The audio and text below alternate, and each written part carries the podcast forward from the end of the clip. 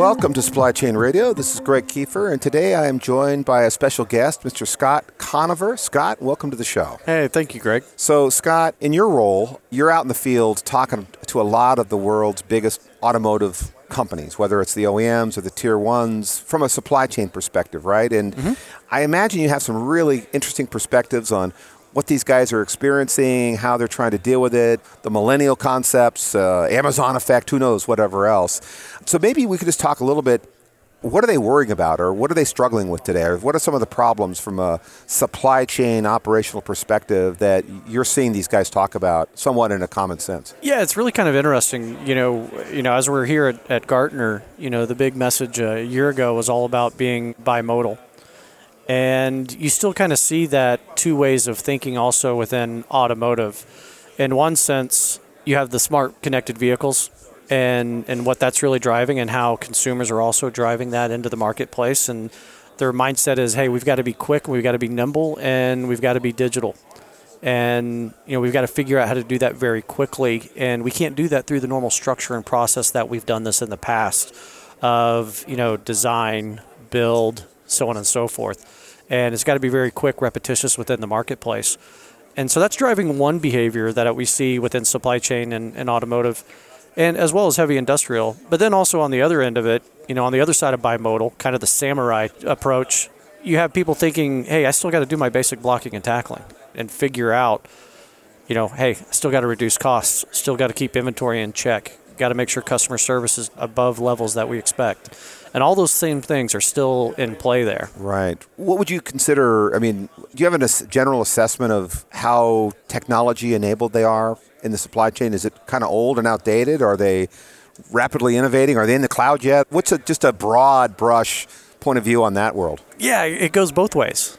And, you know, some companies, you know, one OEM specifically that I'm thinking of, you know, has decided to go one direction in terms of their technology and it's still an old school type of on premise, not a cloud based way of doing it, certainly not a network based approach to how they're going to orchestrate their global operations. And then you have others that are actually GT Nexus customers that are up in the cloud, that are thinking about it from a network based approach. And it's just kind of interesting in some of the thinking, even among the OEMs, on the basic blocking and tackling, how they're going to go about this what I see in terms of the cloud and the existing infrastructure that these companies have, because they're really operating off of an infrastructure that's been around for the last 30 years. And if you talk to them and ask them, hey, do you have visibility? They'll go, absolutely. You know, we've been working with our legacy systems and we have all of our people plugging in, sending in EDI. Yeah, we got that marked off. I'm like, great. So, you know, if you type in a purchase order number, something of that nature, you're going to be able to pull it up. Yep, we can do that. Okay, great. So, how do you put that into context with inventory and shipments and other types of objects that are necessary? And you, it's like a deer in headlights. Right. And they struggle to do that. So, process orchestration. So, I look at visibility at four layers. The first one is foundational where's my stuff? So they can check that box. Right. When they start getting into predictive, you know, kind of putting that in context with an ETA, some can do it, some can't. And then above that is prescriptive.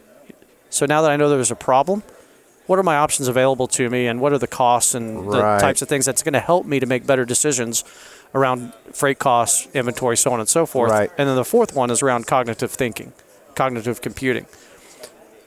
I don't even really go there too much with a lot of the guys in the automotive space I really stay at more of the first two, sometimes the third type of level. But that's really where they're at in their thinking, and they really cannot still orchestrate a process because, just like everybody else, they have about 80% of the data outside of their four walls of their organization. Right. So in automotive, you know, you've got there's parts supply chains, there's finished goods, whole goods supply chains, mm-hmm. right, mm-hmm. and spare parts that are going directly to dealers, et cetera. Are the challenges that you are talking about focused on one area, or is it just kind of across everything? It's really across everything. Uh-huh. You know, but some companies are trying to figure out really where's the best place to start. And it's really kind of dependent upon the company's strategic drivers that are pushing them. You know, we've got one customer who's specifically focused on outbound finished vehicle. You know, global movement of vehicles from from Spain into North America or North America into China, India to Mexico, so on and so forth as well as their domestic operations is a part of that. And then I've got others that are saying, you know what, shutting down a plant's extremely costly for us. And right now, we're holding on to a lot of inventory. We might have good understanding of our transit times, but putting that into context with variability is creating too much uncertainty, so it's driving up a lot of inventory. And we really need your help around that. So you touched on something that makes me think of something there. So what about the tier ones? You know, the tier ones that are, in essence, providing a lot of that material to keep those assembly lines running. Where's the pressure there? Is it the OEMs putting it on them? Are they just keeping a bunch of extra stock on hand because they simply cannot afford to be the reason that a line shut down? And how are they addressing? I see them in two buckets. One is they see the writing on the wall, and the others are your typical laggards that are saying, "I'll wait till they tell me to do something." But I can tell you, with a lot of our customers on the on the OEM side, you know what they're driving for and what they have to get done. You know, uh, a company was here was talking about their order to delivery project and, and how they were bringing in S&OP and and how that was really driving a lot of different ways of thinking. Well, what it's really going to be driving, and, and what our project on the outbound with the same company is, is it's going to be really driving more transparency on the inbound side of their supply chain. And when they're asking for transparency, they're not asking themselves for more transparency. They're asking for their providers as well as their suppliers, and even going back to another tier to get more transparency and get that orchestration and control. Right.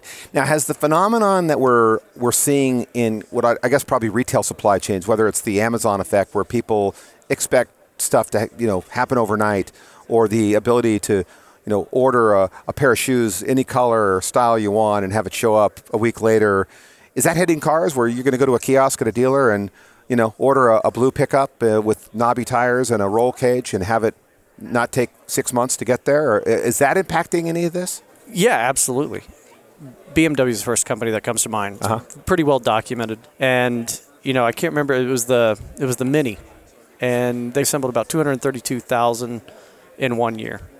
Well, I think like 95% of those were all custom built. Right. And they had numerous types of different combinations that customers were coming in and putting together that requires an extremely nimble and agile supply chain to be able to make that really come true. And so you talk about the Amazon effect, and what I talk about around the Amazon effect is really how people want to consume information and consume data, and that Amazon has certainly you know put forth uh, an expectation. And when we walk through our front doors of our businesses, we don't leave those expectations behind us. We're still expecting that same level of service and everything else. And you know when you're going into the office and you're now looking at a green screen and you know built 30 years ago, you know you're you're not as enthusiastic about your job, and you're certainly not going to drive millennials into your industry, you know, with that type of infrastructure and approach to how they're managing. We've got one OEM who said, "I'm struggling to bring in new talent on the IT side because they see what we're set up with, and they said, well, what real value is there for me as a in my career to begin doing COBOL now?" Right. So the Mini Cooper story was interesting. Are there any other examples you've seen in the auto industry that are just remarkably cool stories of innovation that the rest of the industry is looking at? Sort of their version of Amazon, you know, like what Amazon is doing to retail. Is there a particular story that you've seen or anything that is I like, think they're wow. trying to get there. Uh-huh. They're trying to figure it out. How can they do that? You know, in Europe, it's very much different of a buying experience than what it is in North America. North America, we're very accustomed to walking into a lot, seeing the car we want, and driving it away. In Europe, it's not the same real estate is just a lot different. It's not as readily accessible.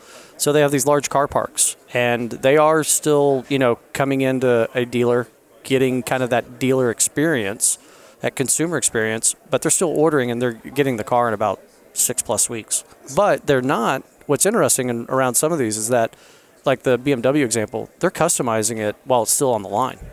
So Right. if I made a decision, hey, I want to have, you know, video in the in the head seats, you know, versus nothing, I can make that decision, you know, three weeks before it's finally built. Right. Now, automotive, Toyota pioneered lean. Is that still a major guiding principle in the automotive category? Or it is definitely is Lean Six Sigma, and you know what we're talking with a lot of people, and what people are really discovering around Lean and Six Sigma, is that it's certainly necessary, but it's also uh, a victim of success, or they've become a victim of success because of what they've been able to accomplish with Lean and Six Sigma. Because really, Lean and Six Sigma is great within the four walls of the organization, but you try to push that out, and now you're relying on third parties to adopt those same principles, and it makes it much more difficult. So, I really don't see a true end to end lean supply chain. And what's happened as being the victim of that success is that it's actually complicated things more so than anything between Lean Six Sigma outsourcing and low cost country sourcing. It's really kind of a perfect storm that's happened over the last 15 years around this whole visibility and control and, and wanting to become digital. Right, right. I mean, and a lot of the supply chain exposure that you're referring to is common across all industry verticals, not just automotive. And absolutely. And you know, I think one of the things we've talked on the show extensively about is the notion of, and you've hit on it a few times, is you know, turn the lights on. Right, that end-to-end visibility, that singular view of everything, really is the first step from an innovation perspective. And would you concur for this category that that's the right first move? Yeah, absolutely. If, if it's something that they're lacking, absolutely. And we're still finding a lot of the companies in this industry are still lacking that basic, not where's my stuff, but you know that second, third tier of visibility that they need to be able to achieve.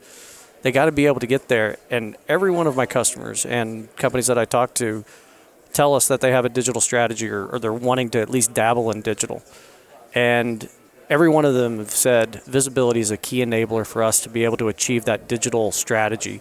So, how can we get from where's my stuff to being more predictive and prescriptive and, and getting more involved. Right, right. Yeah, we had done a survey a couple years ago about digital transformation and when asked the question, what is the enabler for you to get to the promised land of a digitally transformed supply chain? I think it was 94% of executives surveyed identified visibility as one of the key enablers, along with analytics and, and, and IoT computing. and some other things. Yeah, That's exactly. right. But it's funny because you you know you talked about it earlier. There's a lot of examples where you have silos of visibility, but you know, kind of stitching it all together into that singular view that everybody is seeing and operating against the same thing is is a pretty common problem. It's not just automotive. If you can't put the information into context, and so I'll give you a good example. There's a company that, well, actually, I'd say the vast majority of the companies in automotive you know, when it's time for a supplier to ship, they don't really understand what's going to get shipped until the ASN, either from the supplier or from the consolidator. They might get both. But quite frankly, by then, it's actually too late. And getting further upstream, further left of the problem, is really a direction where I see companies need to go, especially when you're talking about domestic supply chains. You know, let's get away from international for just a second. And you talk about domestic, and you're talking about transit times of you know two, three, maybe four days, depending upon you know where you're at and where your suppliers are at but you got to be thinking about getting further left and getting better collaboration with your suppliers at the time of the order order release so that way you can get them to commit on quantity as well as dates. Now a lot of times in automotive and a lot of companies you're, you're almost your own worst enemy too because even though you're within the frozen period you're trying to you know change your forecast and, and what those release quantities are, are supposed to be. But you know what? It's still automotive. You still got to build to the releases, and you know you got to make it happen. So that just creates more reason for better visibility earlier on in the process, so that you can at least understand where your suppliers meet or, or are not going to meet your demand. Wow, a lot there, a lot of ground we just covered, Scott. Thanks a bunch for coming on the show. Yeah, thanks for inviting me. I appreciate it. This is Supply Chain Radio. Greg Kefer, Scott Conover. We are signing off.